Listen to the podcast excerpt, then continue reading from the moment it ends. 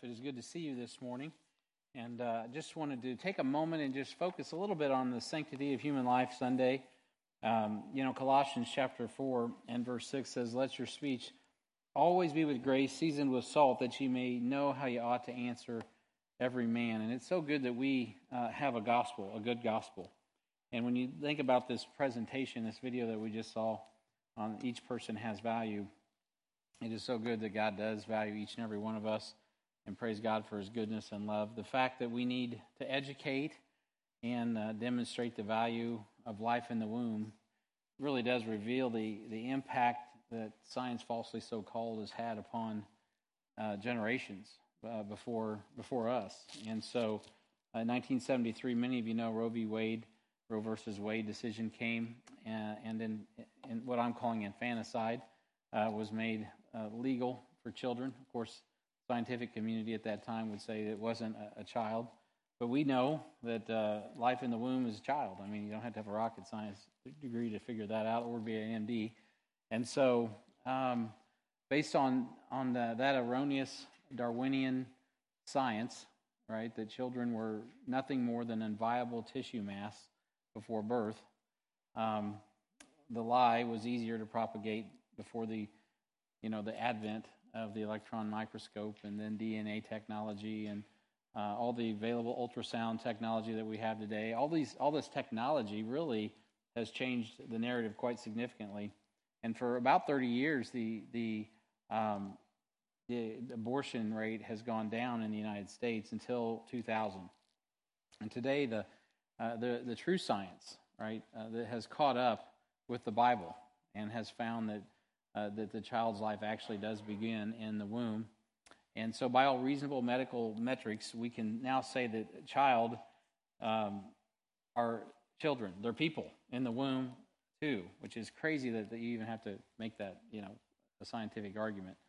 So last year during Sanctity of Life, human, uh, you know, Sanctity of Human Life Week, we celebrated, and we haven't always been as forward. God has actually kind of pulled me into this slowly. I was on the board of Life Choice Center several years ago, uh, and then um, I replaced myself with Linda Jones, and then uh, Carol Thompson uh, is now was was then put on the board here locally on the, was what what was Life Choice Center, and now is Shiloh, and um, now God has has brought uh, Carol to the place where she's the director of that organization, and uh, and so over time I've really become more and more aware of it. But I've been acquainted with this for, for many years, of course, as all of us have.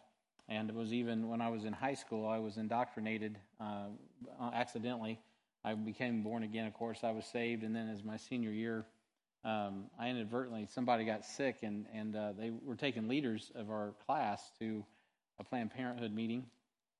And uh, um, all the kids that they, the counselor says, "Well, who do you want to, you know, who could go? Who could represent your class? Because someone fell out sick, and and all the kids selected me. So I got to go to this event. Had no idea what I was getting into till I got there, and man, it was just basically about eight hours of propaganda on how you should you should have as much sex as you want and abort kids when you when you conceive.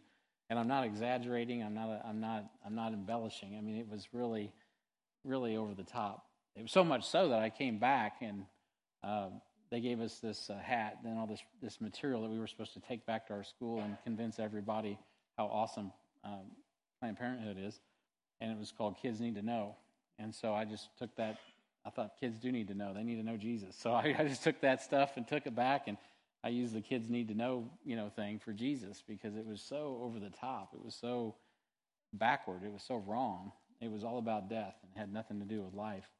And so and and uh, and so that was my first taste of that. And then later on, of course, coming down here, God's got me um, in touch with this once again. And so it's it's important that we take time. And as a nation, it really speaks loudly to really a lot of different things, but it's a serious matter. Um, you know, this time last year when we were celebrating it, uh, we I took the whole service time. I'm not going to do that today, but I, I took the whole the whole Sunday. And that is, I think, the first time I've done that, where I just took the whole Sunday and just addressed that one topic. But uh, you know what was so cool about that is uh, the actual, I think the 23rd or the 22nd, I don't, is the date of the actual Roe v. Wade. But last year on the 20th and 21st, we had two babies born in our church that are one year old today, or well, this weekend. And so uh, Ruth, or Rumala, um, born trigger, uh, she was uh, born, little Ruth was born on January 20th of last year, uh, 2021. And then uh, in the same hospital, the same weekend, um, uh, Jared and Emily Amon brought little Mila Amon into the world on uh, January 21st of 2021. And I thought, man, how cool is that? Those are two children, of course, that made it. But statistically, 600 to 800,000 uh, children in America were aborted last year. And uh, that's staggering when you think about it.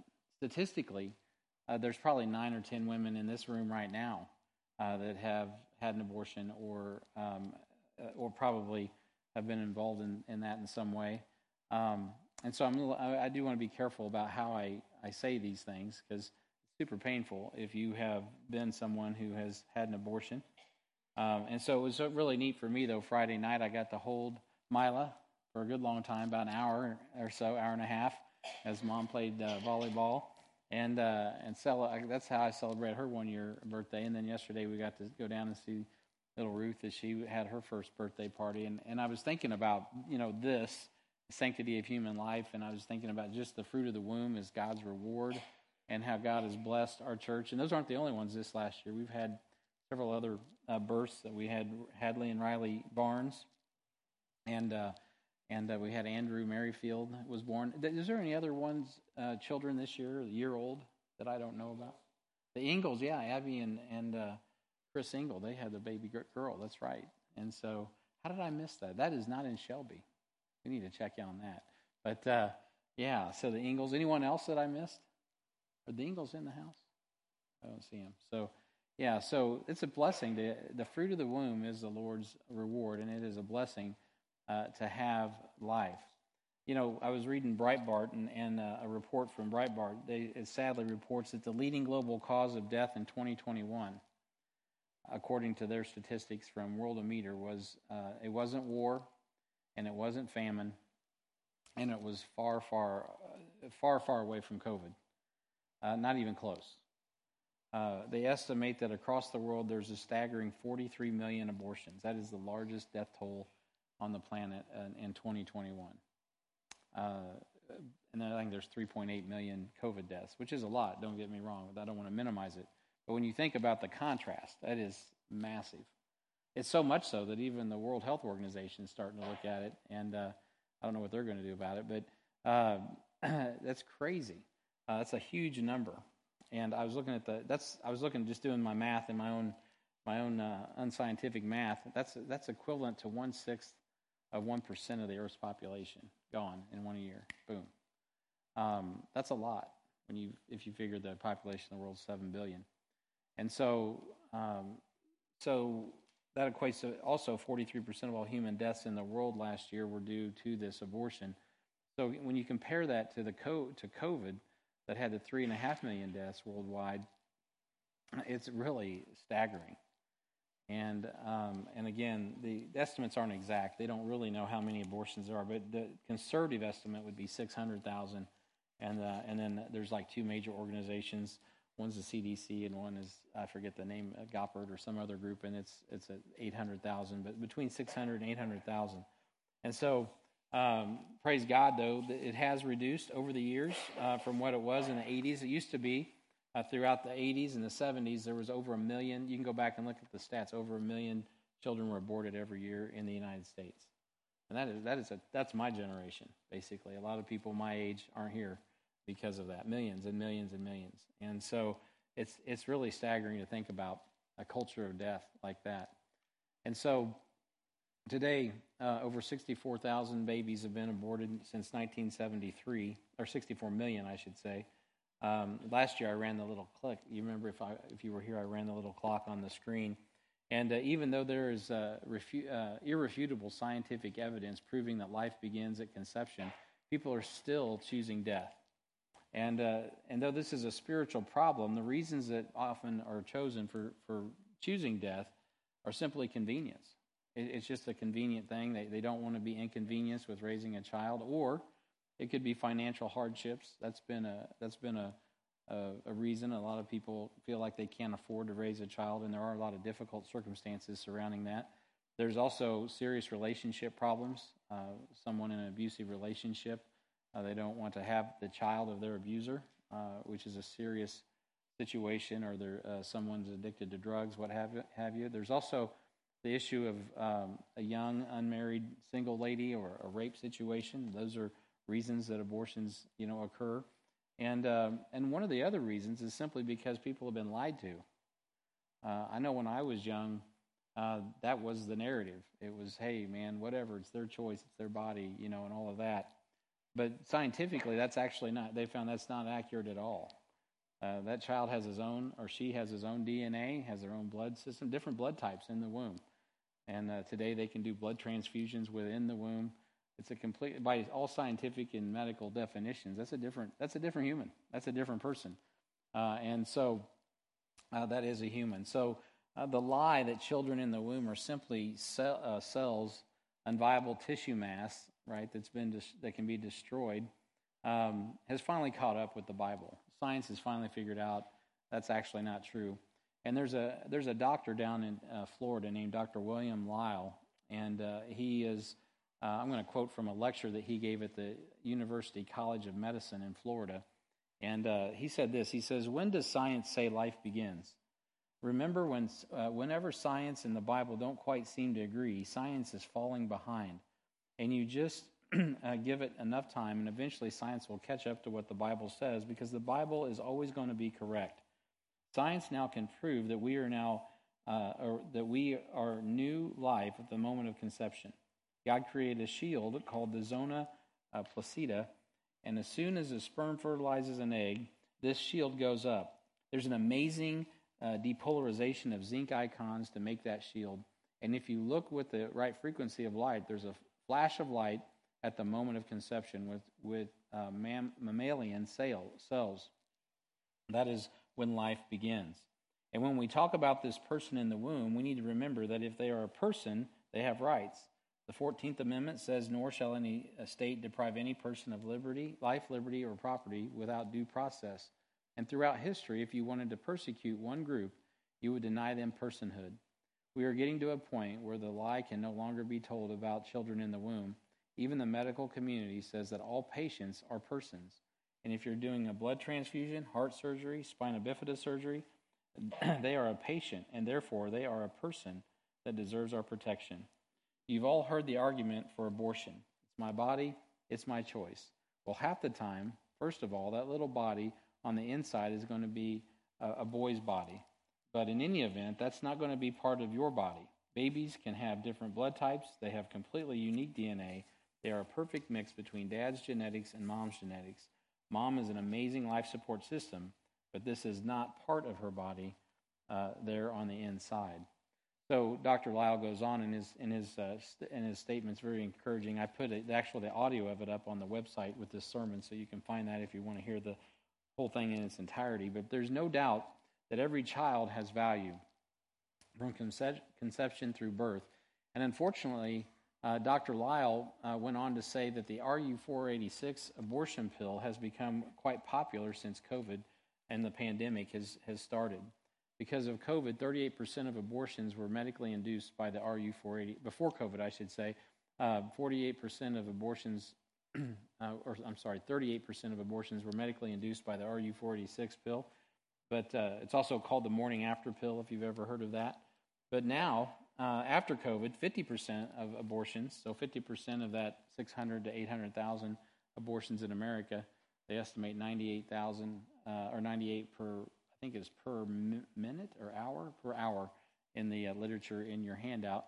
Um, uh, those are done with the uh, RU486 pill. And that pill, by the way, is 98% effective. So uh, the chances of it working are very, very good if a lady wants to take that, making abortion very easy.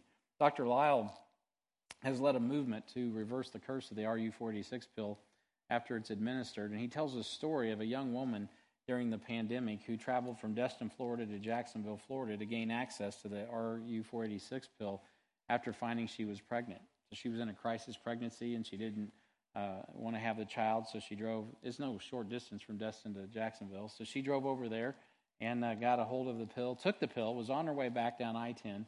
And as she was driving uh, back home to Destin from Jacksonville, she saw a sign, a billboard sign, and it said, Heartbeat starts in 18, at 18 days. And uh, she saw that sign on the billboard as she was driving, and it pricked her heart, her conscience. And, uh, and she drove a little further down the highway, and then she saw another sign after that one that says, Your mom chose life.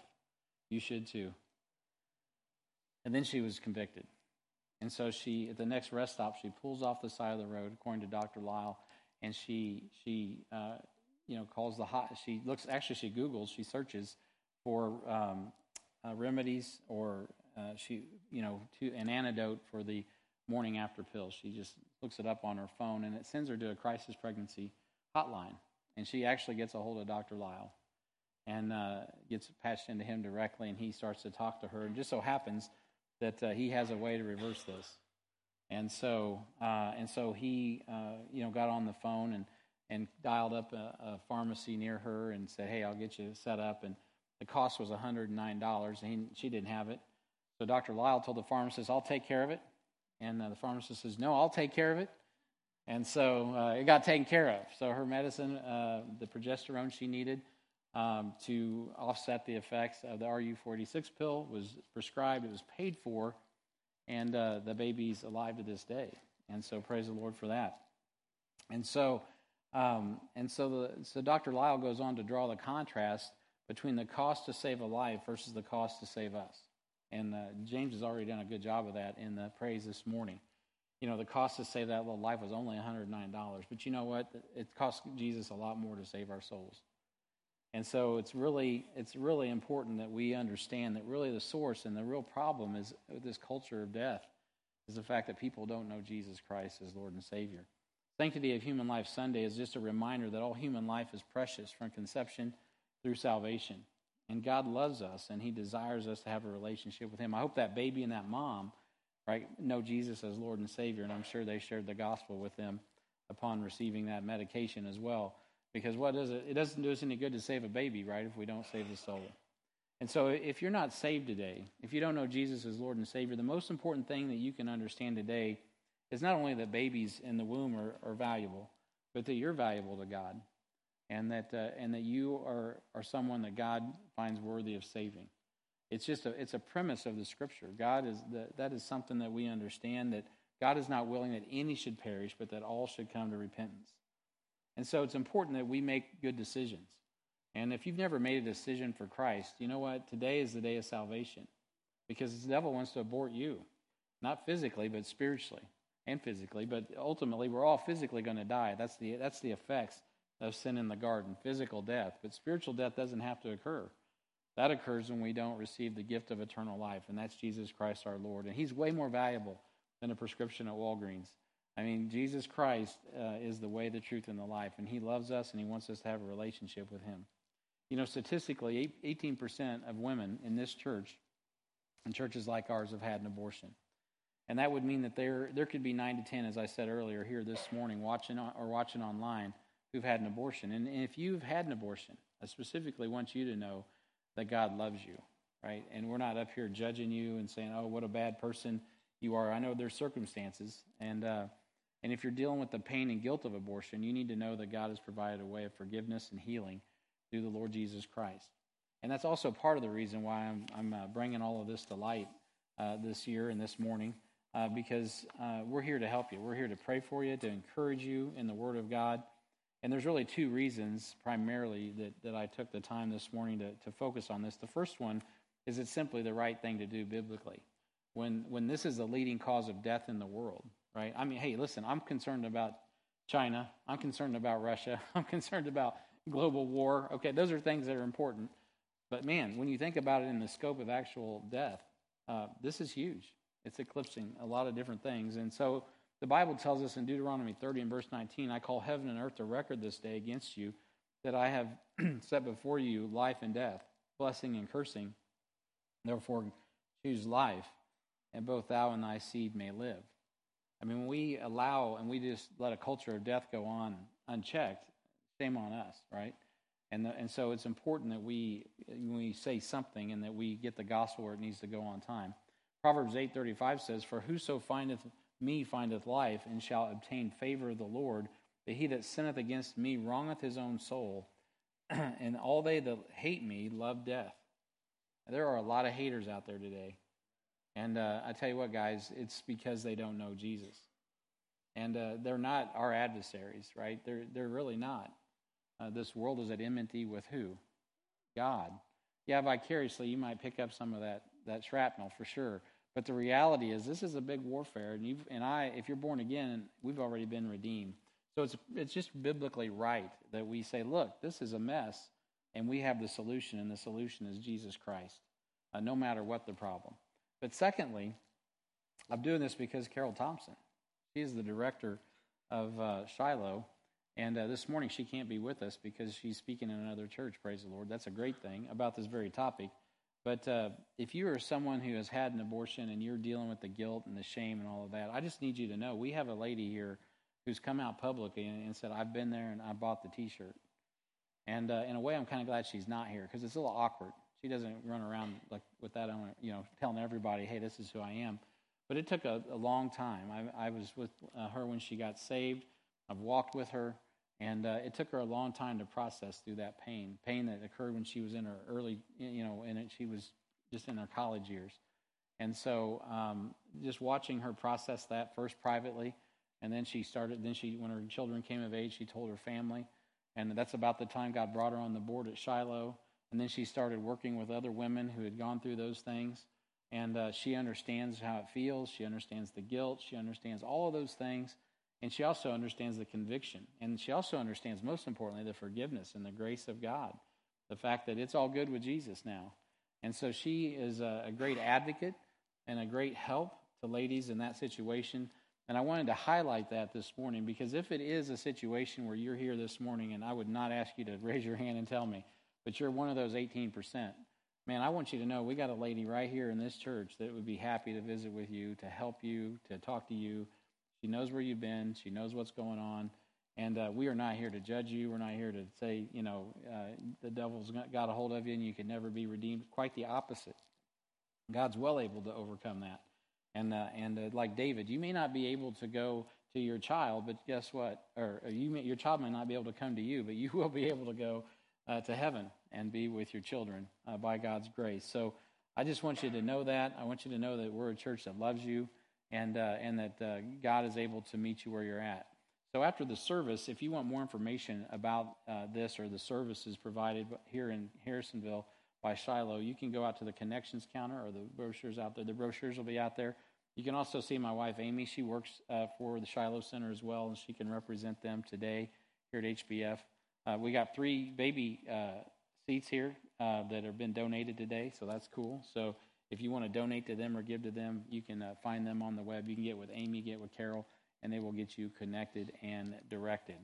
And so, uh, thank you for just taking some time and letting me talk about that. I want to transition now to uh, our sermon this morning. Uh, so, if you have your Bibles, be grabbing it and turn to the book of Isaiah, chapter 20, uh, 26. Isaiah 26. If you don't have a Bible, grab one from the seat rack in front of you, and uh, you can turn to page 900 and 61, 961, and you will be right where we are. You need to be for uh, the start of this message this morning. And you know the Bible tells us in Proverbs 29:18, where there is no vision, the people perish. Now I do not have time this morning to lay out the vision for 2022 or beyond. So what I'm going to do is just kind of dip our toe in the water this morning and and uh, do a little introduction uh, to our theme. I, have I've noticed that several have already picked up on it. I introduced it on the, the first Sunday in uh, January. And uh, I can tell you guys are, are, are, tuning in, many of you, so that's awesome. I'm encouraged in that. Isaiah chapter 26 and verse 3 is the theme verse for the year. This is our seventh year of rest, or our seventh year of planning at Heartland. We plan in seven year cycles, so it's a year of rest. And uh, God laid it on my heart last year, probably about midsummer, as I was praying about where we need to be going. He led me to Isaiah chapter 26 and uh, gave me that vision because where there is no vision, people perish. When a mother sees a child uh, in a sonogram, that's one of the best tools to help uh, you know pregnant women realize, you know what, this probably isn't a good decision for my child. Uh, and so, what is it? They, they, take a, they take this gel, this stuff, and rub it all over their belly so they can get that wand. I don't, you can tell I don't know a thing of what I'm talking about. And uh, they do their thing, and boom, there's an image, right? There's this child in there. And they're like, once they see the child, once they have the vision, you know what? It brings life, doesn't it? But when there is no vision, right? Out of sight, out of mind, you know what? It's easier to bring people to a point of death. And that's why it's so important that we have vision. Vision is really not our vision, it's a vision that's already been given to us from the Word of God. God has given us a vision, and He wants us to understand that. Vision is an important thing. And uh, personally, in the book of Ezekiel, Ezekiel chapter 33 speaks of uh, the watchman. I don't know if you've ever read that chapter, but it speaks of the importance of the man being awake and watching, the man on the wall, the watchman, and, and that when he sees something, right, his eyes are tuned, he blows the trumpet so that others can hear. Right? Vision is important to saving life. It's important to, to, to having life. You got to understand who God is and that He's rewarded them that diligently seek Him. It is the difference between life and death. It's important as we near the end of this dispensation that we don't fall asleep on our watch. Right? We need to stay awake. We need to be vigilant. We need to be sober. We need to have our, our eyes up, aware of what's going on in the culture, aware of what's going on spiritually around us. We got to have vision or people will perish. God has called HBF to be a church that is faithful to accomplish the mission. Many of you know our mission statement. Can anybody recite our mission statement? This makes me feel happy. Stand up loud and proud like you're in the army and just say it. Okay, now I'm really depressed. No, I'm just I'm just giving you grief. Kind of. Okay, so here's here's the vision statement or the mission statement. I said the vision statement. The mission statement. Just in case I threw someone off. Really? All right, so here it goes. Heartland Baptist Fellowship exists to equip the saints of God in the Word of God to accomplish the mission of God and the power of God for the glory of God. And then I've added on by the grace of God. I've added two things on as we go. So anyway, so that's the mission. It's very simple, and we the whole point of that exercise is we don't have a new mission. Our whole mission is to do the mission. Right? It's very simple. Our job, our sole, our sole, uh, our sole mission here is to accomplish the Great Commission. Right? To do that with the Great Commandment of uh, of loving God and loving others and offer that great invitation. Jesus' yoke is easy and his burden is light. And bear the burden of taking the gospel light to the ends of the earth, making disciples that will take that seriously and accomplish the mission very literally. It's pretty simple to comprehend. It's another thing to do it, right? And so that's the mission. The mission is very straightforward, but it, it's but we also have a vision, and the vision is not ours either. But the vision that God has is God's vision for the church, and it's pulled from Philippians chapter 2 and verse 12. And if you have your Bible, uh, I told you to go to Isaiah. Definitely don't leave Isaiah, keep a finger there. But if you want to follow along in the Bible, we're in Philippians 2, and I'll give you the vision of HBF. God gave me this, you know, uh, over 20 years ago. We just celebrated our 20th. It was before I was actually down here. It was, I can actually remember, it was uh, the fall of 2020 or 2001, about the time the Twin Towers were going down, uh, somewhere around that time uh, God gave me the vision uh, out of His Word for this church, and it's right here in Philippians two twelve. It says, "Wherefore, my beloved, as ye have always obeyed, not in my presence only, but now much more in my absence, work out your own salvation with fear and trembling." Now, notice here. Uh, we that is literally can be applied to each and every Christian, but also he says, "Beloved." He's talking to all of us, all of us that are saved, the church. You know, we together work out our salvation. We need one another. Unity is a big part of God's mission, it's huge. And so his vision here that Paul is, is getting, uh, that is now given to us, he says, For it is God which worketh in you both to will and to do his good pleasure. Do all things without murmurings and disputings. Can you see that in the church? Right, that's the vision that God has for his church. Do all things without murmurings and disputings. We have, from the beginning, taken the Lord's Supper very seriously here at HBF. Why? Because I recognize that God wants unity in the body. And we haven't always been successful in that uh, because the devil wants disunity in the body, right? And our flesh loves what it loves. But at the end of the day, that's why it's so important that we understand this is not about us. This is about God's word. It's about his mission, his vision. Do all things without murmurings and disputings, that you may be blameless and harmless, the sons of God, without rebuke, in the midst of a crooked and perverse nation, among whom ye shine as lights in the world. All right, so there's two sides of that. On one hand, we're to be blameless and harmless. We're to be sons of God. We know 1 John chapter 3, behold what manner of love the Father hath bestowed upon us that we should be called the sons of God.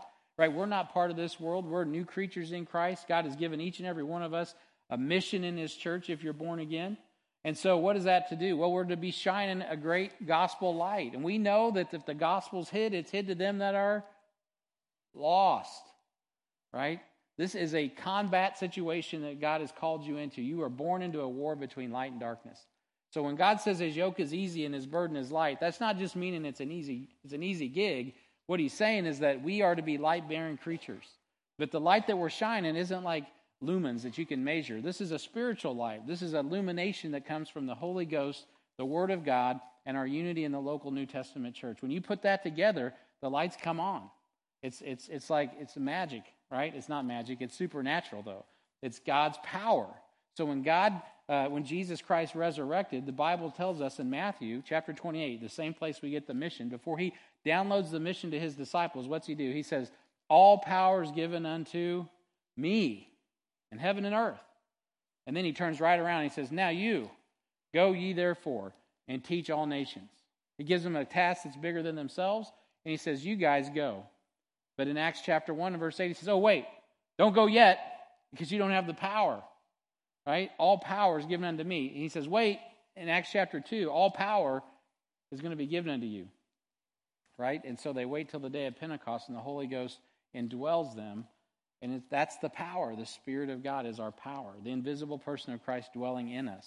So when you get saved, uh, you are spiritually circumcised. You, you have the indwelling Holy Spirit in you and God is able to empower you to accomplish his mission in his power for his glory, right? And so that's an amazing thing. So when he says you're a light in the midst of a crooked and perverse nation, it just so happens that Heartland Baptist Fellowship is sitting directly in the heart of a nation that's growing increasingly dark. And so we have the, the opportunity to literally fulfill this passage, holding forth. How do we do that? Holding forth the word of life. You think it's an accident that God's given us an armory out back? And that we're training men and women to go preach the word of God anywhere God will call, send us? No, that's not an accident. That's the mission of God. That's the vision that God has always had for his church. And if it's not our church, by the way, he'll take it to the, down the street to the next church. Right? It's, it's not something we own. It's something we get to do until we're not faithful with it, right? So praise God, we own it because, well, actually, by the way, Randy's going to be teaching on owning the mission. We own it because we take possession of it. But if we're not faithful stewards of it, God will repossess it.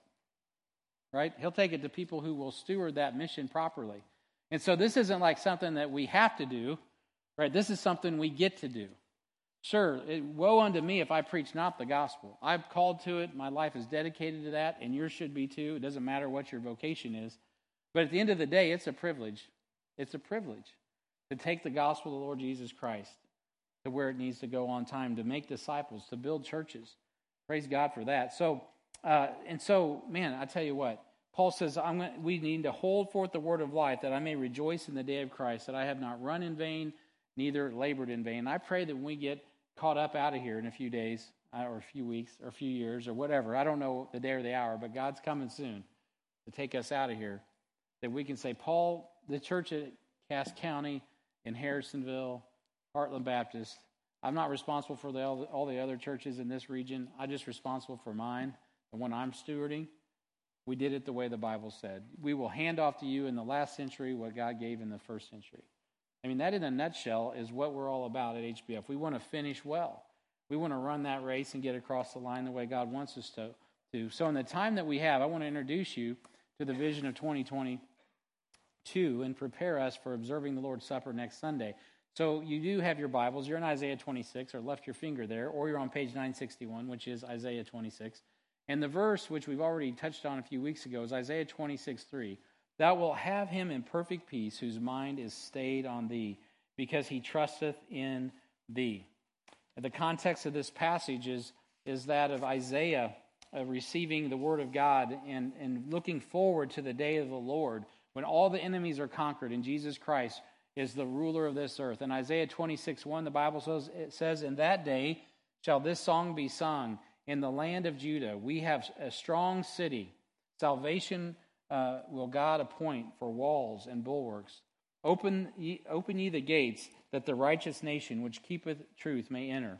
Thou wilt keep him in perfect peace, whose mind is stayed on thee, because he trusteth in thee. Trust ye in the Lord forever, for the Lord Jehovah is everlasting strength. Heavenly Father, I pray as we look into this, uh, this topic for just a few more moments, I pray, God, a blessing on the reading, the hearing of your word. I pray, God, all the things that we've talked about that deal with life and death at this point, Lord, would be set in, in perfect con- uh, uh, union and in concert with the things that we're going to finish up with in regard to having perfect peace and our minds being stayed on you. I pray, Heavenly Father, uh, that you would aid in my uh, remaining time, Lord, and I need you. Uh, Lord, I need you. And I pray, God, that you would help us understand and see the burden, Lord, of the word of the Lord. Lord, that we would be serious about praying and accomplishing the mission in your power for your honor and glory. I thank you and I praise you and I ask this in Jesus' name. Amen. All right, so uh, it is possible to be at peace um, is it possible? This should be a question. I'm sorry. Is it po- it is impossible. Is this, I'm going to restate that. I'm getting a bad start. It is impossible to be at peace if we're not resting in the provision of the Prince of Peace. Right? So if we're not resting in Christ, it's impossible to be at peace. So our vision for 2022 uh, is very simple. It is the seventh year of our seven year planning cycle. And this year, we simply need to be at peace. Each and every one of us, as a Christian, need to be at peace. I mean, James set me up. I don't think he knew he was going to do that, but he was talking about sitting around watching TV. Everything in this world is trying to draw you out of that place of peace. I've already spent Christmas time talking about the person of peace, right? Jesus Christ is that person of peace. So we need to be at peace uh, so we can deliver the gospel of peace as we prepare for the coming of the Prince of Peace right? It's all about, we're in a time where we understand. I mentioned this during my sermon series on Jesus. The, the opposite of, what is the opposite of peace? See who remembers. What is it? War. The opposite of peace is war. Right? We're in a time where that is the, there's war in the culture, there's war here, there's war there. And you know who the people of peace are at a time like this? It's you, it's me. If there's going to be any peace found in this world, you're not going to find it on the news. You're not going to find it in the world. You're not going to find it with the flesh, and you're not going to find it with the devil. True peace is only going to be found in one place, and that's with the Lord Jesus Christ and his people. This house, this church, ought to be a place of peace. This, this, this, uh, this mission that God has given us is a mission of peace. We are offering peace terms as ambassadors for Christ. What we do at HBF as ministers of the gospel of the Lord Jesus Christ, ministers of reconciliation, 2 Corinthians chapter 5, is we offer peace terms to people who will be judged harshly and cast into the lake of fire if they don't receive the terms of peace. We are, we are desperately trying to get people to understand the grace and the goodness and the benevolent nature of God the Father so that they will receive the good news of God's grace while they can. Because if they don't, they will spend eternity separated from Him. Now, if we're gonna we're gonna be on a mission of peace, we got to be at peace. We got to we got to be able to deliver what we're selling, right? Otherwise, we're a hypocrite. And so, uh, in a world that seems to be going mad, God has called us to peace, and we know from the Scripture that peace is going to become a precious commodity, commodity, especially as we near the coming of the Lord. So let's be at peace. That's, our, that's what we're talking about. Perfect peace vision update. So be at peace so you can deliver the gospel of peace and be prepared for the return of the Prince of Peace. It's hard to be at peace when there's war all around. You know, Psalms chapter 120 and verse 6 says, My soul hath long dwelt with them that hateth peace. I bet some of you could say that. You ever grow up in an environment? Some of you probably grew up in an environment. Maybe you're in an environment like that right now where people around you just hate, they don't like peace. They want war. Always want to have strife, always want to have division, always want to have they have it's not a peaceful environment. Psalmist says, My soul hath long dwelt with him that hateth peace. You know what? My soul has too. You know your flesh, it loves war. It loves it. I am I am for peace, but when I speak, they are for war. Nevertheless, the words of God uh, that God gave to Isaiah were delivered as Israel was preparing to go into captivity. God was assuring Isaiah and the nation of Israel that he was good for his word. And if we simply rested in his promises, there would be peace, even in the midst of war. Today, the world is at war socially, economically, and based on the news reports, sabers are rattling and it could be at war literally on two fronts. And if there were, if there was, if it wasn't for the Lord Jesus Christ, that could be very disturbing. But in the midst of times like these, God uses the light to pierce through the darkness to reveal the light of Christ. And, and if we are not at peace with God, we won't have peace in our homes. And if we don't have peace in our homes, guess what? We won't have peace in the church. And if we don't have peace in the church, then there won't be peace in this land. And so it's really practical. Being at peace is a big deal. You think, well, what do I got to do with it? You got everything to do with it. It starts with each and every one of us in our house, in our in this tabernacle, in our homes, and then this local church body, and then you know what? It, it just goes on out to the rest of the world. If we don't have it, we aren't going to be good ambassadors of peace. Point A for your outline. We understand that Jesus is the Prince of Peace. I'm not going to tarry there. You know that Isaiah 9 6 For unto us a child is born, unto us a son is given. The government shall be upon his shoulder. It isn't there yet. And his name shall be called Wonderful, Counselor, the Mighty God, the Prince, the Everlasting Father, the Prince of Peace. Isaiah 9 6 is exactly what is being referred to in Isaiah 26 and verse 3 as well. So we understand that Jesus is the person of peace, right? He's the Prince of Peace, but he's also the person of peace. To bring that into the New Testament, Ephesians 2:14 says, "He is our peace, who hath made both one and hath broken down the middle wall of partition between us." There's that wall between you and God before you're saved. I remember what it felt like to be separated from God. Lost is the word the Bible uses. Separated from him, but when Jesus Christ Jesus Christ came, he broke down the wall, he took down the ordinances, everything as James said was nailed to the cross. So now we have access to God through his son the Lord Jesus Christ. He is our peace. If you're going to have peace with God the Father, it's going to come through the Son. Point C, the world only offers the illusion of peace. John 14, 27, and some of this is reviewed from a few weeks ago, but John 14, 27 says, Peace I leave with you, my peace I give unto you, not as the world giveth, give I unto you. Let not your heart be troubled, neither let it be afraid. Jesus makes it clear that there is peace. Uh, there's a peace that he provides, and it's contrasted to the peace that the world provides. If we're going to have peace in our hearts, we're going to have peace in our homes, if we're going to have peace in the church, we're going to have peace in the Midwest, right, in our communities, in our culture. Well, man, I tell you what, it's going to be it's going to be provided through the Lord Jesus Christ. There's a false peace. Earlier I said you can't find peace in the world. You can't find peace in the flesh. You can't but you know what? That's what that's what this world's all about is medicating. It's a false peace.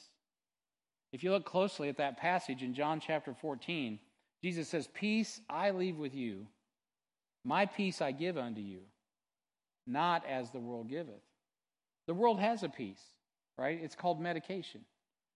Uh, and there's all kinds of ways to medicate. And those are the things that we have to evaluate as we come to the Lord's Supper. What are we doing? What are we, what are we allowing in our life to medicate us, to bring a false peace?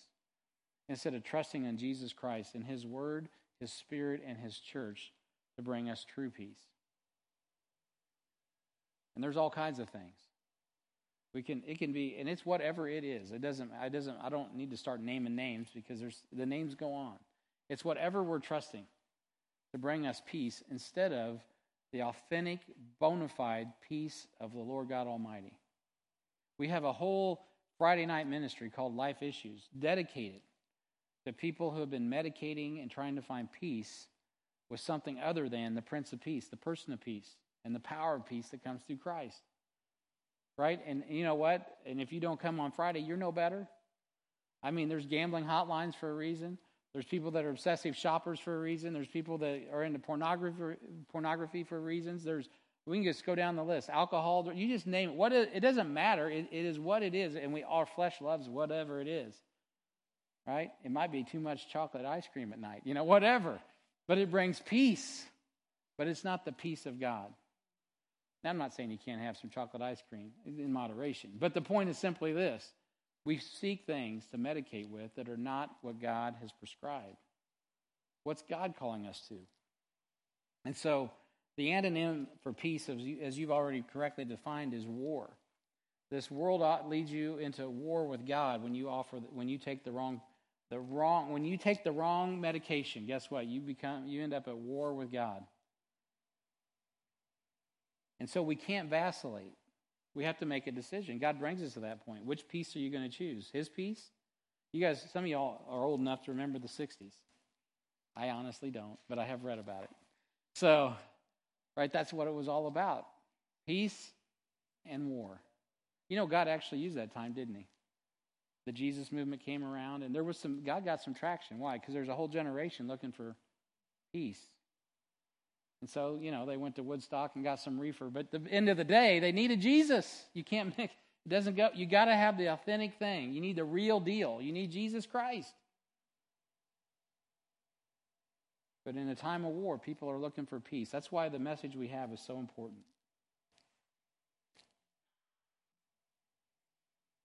So, practically, how are you seeking peace? How are you seeking it in your home? Are you seeking peace daily in the Word of God?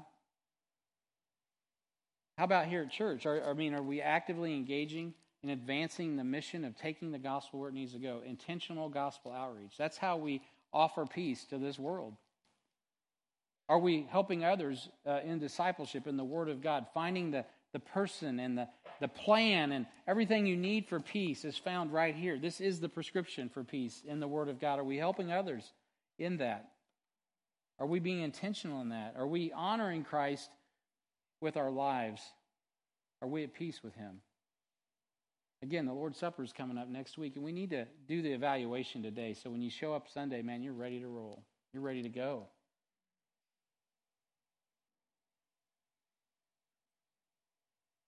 Maybe you need to be intentional about setting yourself apart, resorting to the Lord, taking a vacation, right? Taking a sick day where you can get alone with God and, and get yourself straightened out. You know, that's what we do with addicts when they're addicted to things of this world, sometimes you got to set them apart. Starve them of that and replace it with something else. The worst thing you can do is try to, to let go of one thing without filling it with something else. You've got to fill it with the Word of God. That's what this that's what being filled with the Spirit's all about. The Bible is the mind of the Spirit. So we, we empty ourselves of those things that would control us and allow the Word of God to renew our mind now, there's a lot of again, like the Garden of Eden, the liberty is there. We have liberty to do everything. I mean, we are we're we have it's incredible, the liberty we have in Christ. In God, it's all yay, right?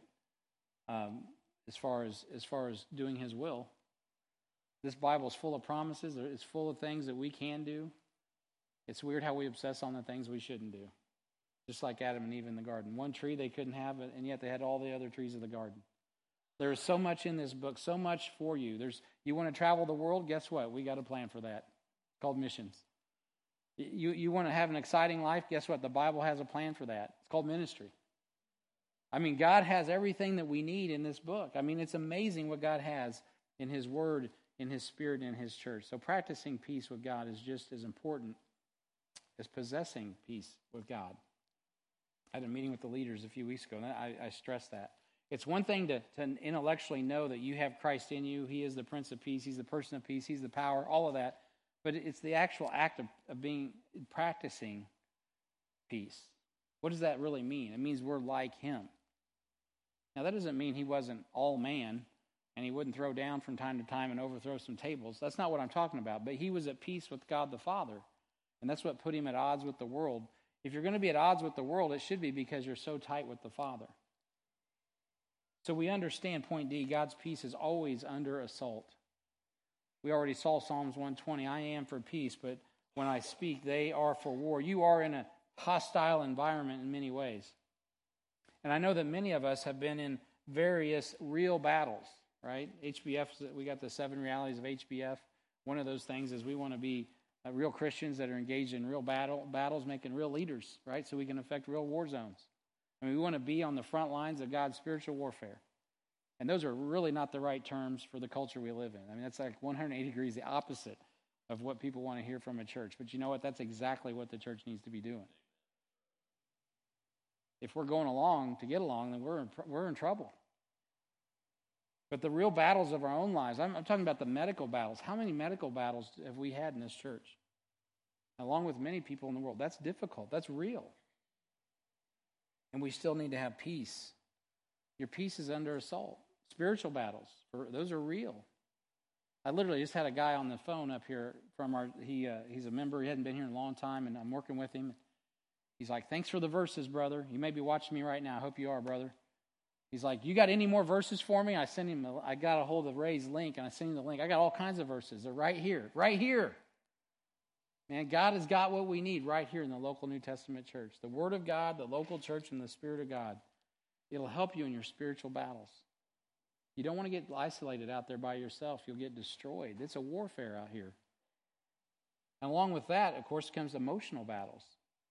I'm not privy to all these things. I just know how it is. There's people struggling with emotional battles. I've had my own emotional battles. Things don't go right. Maybe you had this vision and things aren't going the way you want. You're discouraged, whatever. Elijah was discouraged. It was emotional. You know what? When you're when you're all in on something, it can get emotional. Maybe something's not going right in relationships. That's not just a spiritual battle. It's not just a physical battle. It's not just a medical battle. Man, there's some real emotional battles. And you know what? God's the one that's going to pull you out of that. He's the one that's going to give you perfect peace. They're literal battles. We got soldiers right now deployed in our church. Literal. Man, only Jesus is going to get you through that. It's important to remember that Jesus is able to bring peace in the midst of your storm. In Mark chapter 4 and verse 37, Jesus is with the disciples. He's sleeping like a log in the Sea of Galilee, and the and the uh, of course you know the, a great storm, a great wind comes. It says in Mark four thirty seven, and there arose a great storm of wind, and the waves beat into the ship so that it was so full, it was now full. I've got to wear my glasses. I'm sorry, guys. I'm trying to go without them, but I'm a mess. Oh, now I can read. Amazing. Okay, and so there, there, there arose a great storm of wind, and the waves beat into the ship so that it was now full, full of water. And he, being Jesus, was in the hinder part of the ship, asleep on a pillow. And they awake him and say unto him, Master, carest thou not that we perish? And he arose and rebuked the wind and said unto the sea, Peace be, be still. And the wind ceased, and there was great calm. And he, said, and he said unto them, Why are ye so fearful? How is it that you have no faith? Boy, that's a, that, that is pregnant with meaning. How is it that you have no faith? What is Jesus saying there? Well, he already told them earlier in the text they're going somewhere. He already told them they're going to go to the other side. They're worried about perishing. Did he change his mind? Nope. He says, "What? You, did you not believe me? You thought this storm just because our boat's full of water?" you know? Of course, the things around them that's a that's a normal response. But we that's what I, I'd have been right there with them. But what he's pointing out to them is that I already told you that we're going somewhere. Beloved, that's what faith is all about. You're going to be challenged. People don't show up to your ministry event. People don't things don't go the way you thought they were going to go. You know what? You still keep going because God's taking you somewhere. You don't get as many Bibles done on a Saturday as you wanted to get done. That's okay. You keep going because God's taking you somewhere, right? He will get us where we need to go. You just keep going by faith, trusting Him because He will get you where you need to go. He's taken us home, He's taken us to a place of peace. But we got to understand we live in a war zone. And things go on. Winds blow, storms come, the, the boat rocks. It make you sometimes emotionally feel like, man, this ship is going to sink. But the truth of the matter is, we're going to get to the other shore. Now, right now, I got to tell you, as a church, as a whole, I feel like this church is in a in a good place. So I'm not. I'm glad I'm not saying this feeling like our ship's about to sink. I don't feel that way at all right now. But I also got to be careful and, and and give God the glory. Amen. The reason our ship's not sinking is because of Jesus Christ. He's the one that brings peace to the house of faith, isn't it? Man, isn't that a blessing? You need something to be thankful for. And be thankful for the peace that God provides. In the midst of the storm, in the midst of the crisis, and He brings the peace. And so, as members of the body of Christ, it's important that we keep the faith, both before the storm, in the storm, and after the storm. And I understand how disruptive spiritual warfare can be to our ability to have peace in our soul, but it's so imperative that we get a hold of this thing. And I, and I mean it. This year, let's all focus on being at peace with God because it's when we're at peace that we're able to offer the terms of peace to the world around us. That doesn't mean your life's going to go smooth as silk. As a matter of fact, it could get very turbulent. If we haven't all learned anything the last several years, is there's a lot of things that can go wrong. I know some of you are stressing over jobs, you're stressing over this, and we're stressing over that. Hey, listen, I understand it, but let's let's help each other. Let's cast our care on the Lord. Let's pray for one another. Let's look to Jesus and remember He's taken us somewhere. He's taken us somewhere. This of all times is a time to come together in a community because the devil's dividing this thing up. And I do understand the disruption that comes with spiritual warfare. There are times when circumstances in our lives can seem to devastate us, they can be insurmountable. And there are real storms. But it's in these times that we have to remember Jesus is not only with us, man, he is in us of a truth. And he will guide us safely to the other side. You know, it's helpful to recognize the phases of peace, and I'll be done. I'm over. Let me just quickly give you these three phases of peace. This is something I've just got into uh, recently. So I'll lay this on you. First, it's the calm before the storm. Revelation 8 1. Before God opens the seventh seal, there's silence in heaven for about a half hour. You know, before every big storm, especially in the Midwest, you get a little eerie, right? All of a sudden, it gets quiet.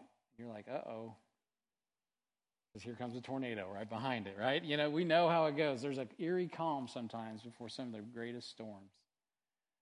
In Revelation chapter 8, and I'm not going to take time to read it this morning, but if we go over there and look at that, before that seven seals open, everything in heaven stops for the space of a half hour. As God's judgment is getting ready to be poured out on the planet. This happens before the tribulation is finished and before the time of peace. Right? There's a storm coming. There's a storm coming. So there's that there's that process. There's the calm before the storm, before God opens that seal and this time precedes the, the thirds that will lead to the rise and fall of Antichrist as the angelic hosts and Satan are gathered on earth to play out the last three and a half years of the tribulation. The garden was the result of God's creative work after the fall of Satan, and God wanted to maintain peace there, but Satan brought war. Before every great conflict is that last moment of peace before the bullets start flying. That's why Paul said in 1 Peter 5, 5 8, Be sober, be vigilant, because your adversary, the devil, as a roaring lion, walketh about seeking whom he may devour. He wants to devour you. But he's not the lion. Jesus is the lion of the tribe of Judah. He's just playing, he's just pretending. He's really a worm and he's going to spend eternity as a worm. And people are going to look at him and go, Is this the man that caused all this problem? And that's how his end's going to be. So keep that in, in your vision. Secondly, peace. Have peace in the midst of the storm. We already read about that in Mark 4:38. Right in the middle of your storms, Jesus is there with us. And thirdly, peace that results from the victory over the storm. You know, the fulfillment of Isaiah 9 6, and, and really the context of Isaiah chapter 26 and verse 3 is dealing with that day when Jesus Christ returns and establishes his rule on this earth and will literally rule and reign in Jerusalem, that promised city that's spoken of there in, in Isaiah chapter 26. He is the King of kings and the Lord of lords. There is peace coming. No matter how crazy your life gets, no matter how crazy this world gets, guess what? Peace is on the way. And you know what's cool about it is we already possess him you have the peace of God. We've already seen it. Jesus Christ is our peace. So I pray that God gives each of us grace, no matter what phase of the spiritual war we're in, to be at peace. Because things kind of come in cycles. And, and Paul said this in Philippians 4, in verse 6. He says, Be careful for nothing, but in everything by prayer and supplication with thanksgiving, let your requests be made known unto God. And when you do that, he says in verse 7, The peace of God, which passeth all understanding, shall keep your hearts and your minds through Jesus Christ. One of the things that we can do today to ensure perfect peace is to make sure our prayer life is what it needs to be, that we're dependent on God, that we're praying, that we're serious about interceding. So, how is our prayer life? Are we engaging in prayer like we ought? That'll go a long way to helping us uh, make sure that we ensure the peace of God that passes understanding, that goes beyond our circumstances, that goes beyond all the other things and provides that peace that only God can provide. So, to be at peace with God, we must have the peace of God. And as we head into 2022, I'm looking forward to God giving all the perfect peace uh, that, that we can handle as we go about the ministry of the, of the word of reconciliation. And frankly, uh, I'm looking past 2022 to 2023. There's new initiatives that I believe that God would have us do to reach out to our community. And I tell you, there's not a better time to reach out in our community than now. Last year we did that, that uh, uh, for the first time, we did the Easter celebration, sunrise service. Outstanding. And man, why was that? Because we went by faith and we said, Lord, we just got to reach out and try this. And God blessed that. We're already preparing for our 2022 Vision Conference called Answer the Call. And I'm praying that God gives each and every one of us peace about answering the call to own the mission that Randy's going to be talking about. We'll be doing day sessions about it, the intentional gospel outreach. We're doing day sessions on that. And really, just us answering the call that God has given us. We need to be at peace with God so that we can offer the terms of peace to this world. The theme verse for the Vision Conference is going to be from 1 Thessalonians 5.24. Faithful is he that calleth you, who also will do it. You know, I've quoted that verse for years, but if you go back and look at what is it? Faithful is he that calleth you, who also will do it. Is this a name it, claim it gospel? No. No, it isn't. He's talking about preparing ourselves, being sanctified, set apart, our body, soul, and spirit for the judgment seat of Christ. Beloved, it won't be long. And all this is going to be in our rearview mirror. Even if the Lord tarries is coming, it's still going to go by like a vapor. And man, we need to be preparing for that day when we rule and reign with Him. And when we rule and reign with Him, it will be a time of peace. We're preparing for where we're going right now. And we're trying to bring as many people with us as possible. And so I've got more to say about that, but I'm going to hold on all that until we have a chance to get back together. Next week, of course, we're going to set aside time at 9 o'clock. I need you to be here on Sunday morning. We're going to have a, a financial update. I'm going to deliver a charge as well after that. And then at, at 10.30, we're going to observe the Lord's Supper. So I pray that we're ready to come together and uh, share that together. That'll be a great time. And then, uh, and then we're going to be uh, fo- focusing the next week. I'll pick up uh, the, the tail end of this and get a little bit more specific with some – details about where I believe we're going in 2022 specifically. So, perfect peace. This is what we're talking about. Be at peace so we can deliver the gospel of peace and prepare, be prepared for the return of the Prince of Peace. Amen? Amen. Let's pray. Heavenly Father, we thank you and praise you for the Lord Jesus. Thank you for this opportunity to gather together. Uh, thank you for uh, giving us time to set aside to remember the sanctity of human life and how important life is. Lord, there is a war. It's been going on since Genesis chapter 3 really before that, Genesis chapter 1, uh, between you and the devil. And uh, Lord, we are in the midst of this, and we are on your side. There's no, there's no time for us to be uh, choosing up sides with the world. Lord, help us to set our lives apart and be wholly sanctified to you. Lord, faithful is he that calleth us, who also will do it. Lord, your purpose is fulfilled in our life. Your purpose is fulfilled in your church. Your purpose is fulfilled in this world. It, it happens through the Word of God, the Spirit of God, and the members of the local New Testament Church of God. Lord, I pray, God, in 2022 that we would uh, set ourselves apart from all the technology, all the other messages, all the other crises, Lord, to really focus in on what it is that we're here to, to do and who we need to be to accomplish it. Lord, may we be the people you've saved us to be so that we can accomplish that which you've saved us to accomplish. To every man and woman in this room, Lord, every member of this church watching, Lord, I pray, God, that you would draw us into your perfect will. And Lord, that we would be ready to serve you with our whole heart. Lord, I thank you and I praise you for the opportunity to, to love on you, Lord, to, to exalt your word, Lord, to know you. Lord, I pray, Heavenly Father, that you bless the reading and the hearing of your word this morning. I pray, God, that you bless these little children, Lord, that are born into this congregation, Lord, that we continue to provide an environment for them to grow so that they can be healthy, they can be at peace, Lord, that, Lord, we can be a, just a little taste of what's coming in the millennium right here at HBF. Lord, we thank you and we praise you and we ask this in Jesus' name. Amen. With heads, heads bowed and eyes closed, as we continue here in just a, for a moment, in a moment of prayer, I kind of started with the gospel, and ended with the church. But if you can remember back to the sanctity of life, and if you're here this morning and you're like, Brian, I'm not sure that I'm saved. I have not given a really strong gospel presentation, but I need you to know that God wants you to be saved even today. So if you're here this morning and you say, Brian, I am, I need to know Jesus as Lord and Savior. I want to trust Him. Uh, I don't even know what that means. I just know I'm convicted about it. We will come and help you with that. We will, we will, we will help you right now understand what that's all about. Uh, we'll, we'll walk you in the Scripture so you can learn what the Bible says about what's called the good news, the gospel of the Lord Jesus Christ, so you can know, not hope, not guess. You can know that you have eternal life. Is there anybody here that says, Brian, I want to, I want to be, I want to take you up on that? Nobody looking around, please. Just raise your hand there if that's you. Amen. I don't see anybody this morning. Let's stand in an attitude of prayer. If you're here this morning, you're like, Brian, I need to, I need to really straighten some things out. Lord's Supper's coming, man. I encourage you to do that. If you're at all with a neighbor, your wife, your husband, man, get that settled. Uh, someone in the church, get it settled, get it taken care of. Please, thank you. Do that for Jesus' sake. Do that for your sake. Do that for their sake. If you need to lay something on the altar, if you need to answer a call, Maybe you need to get baptized, join this church, whatever it may be. You're welcome to jump out right even now. You can come and see Jason or Paige, and they'll be happy to, to connect you and direct you and pray with you. Is there anybody this morning that says, Brian, I just need some prayer? Amen. Several of us. Heavenly Father, as we conclude in a time of prayer this morning, I, I, just, I just want you to know, Lord, that uh, you're our peace. We don't always acknowledge you as we ought. We don't, we're, we're like those disciples in the boat sometimes. We're, Things are rocking us, shaking us. We feel like we're drowning, and we forget that you're taking us somewhere. Lord, I pray to a man that each and every one of us would remember that, that you are mindful of us, and that the hope that we need is found in the Word of God.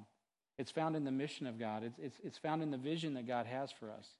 And Heavenly Father, I pray that our minds would be stayed, Lord, that they would be buoyed, that they would be anchored upon you. For you are, Ephesians 2 tells us, our peace. Oh, Heavenly Father, thank you for being our peace. I pray, Heavenly Father, that we would offer the peace of the gospel, the peaceable fruit of righteousness to all those uh, that need it. Lord, I pray you would just energize us today as we go out. Lord, there's going to be 70,000 people screaming at the stadium today. Lord, I pray, God, that we could win 70,000 people to Christ. That'd be awesome. Lord, I pray, God, that, that there would be people entering heaven because of you. Just this week, Lord, I know some, uh, some people have gotten saved. And Lord, I, I was thinking about how the angels are rejoicing. Lord, I praise you for the parents that are investing the gospel in their children. Lord, I praise you for the ministers here in this church that are taking the gospel everywhere they go to work. Uh, Lord, they're taking it to school. They're taking it to their friends. They're taking it to their neighbors. Lord, I pray, God, we continue to do that and we continue to invest in discipleship, making uh, disciples of all men until you come for us. We thank you and we praise you and we ask this in Jesus' name. Amen.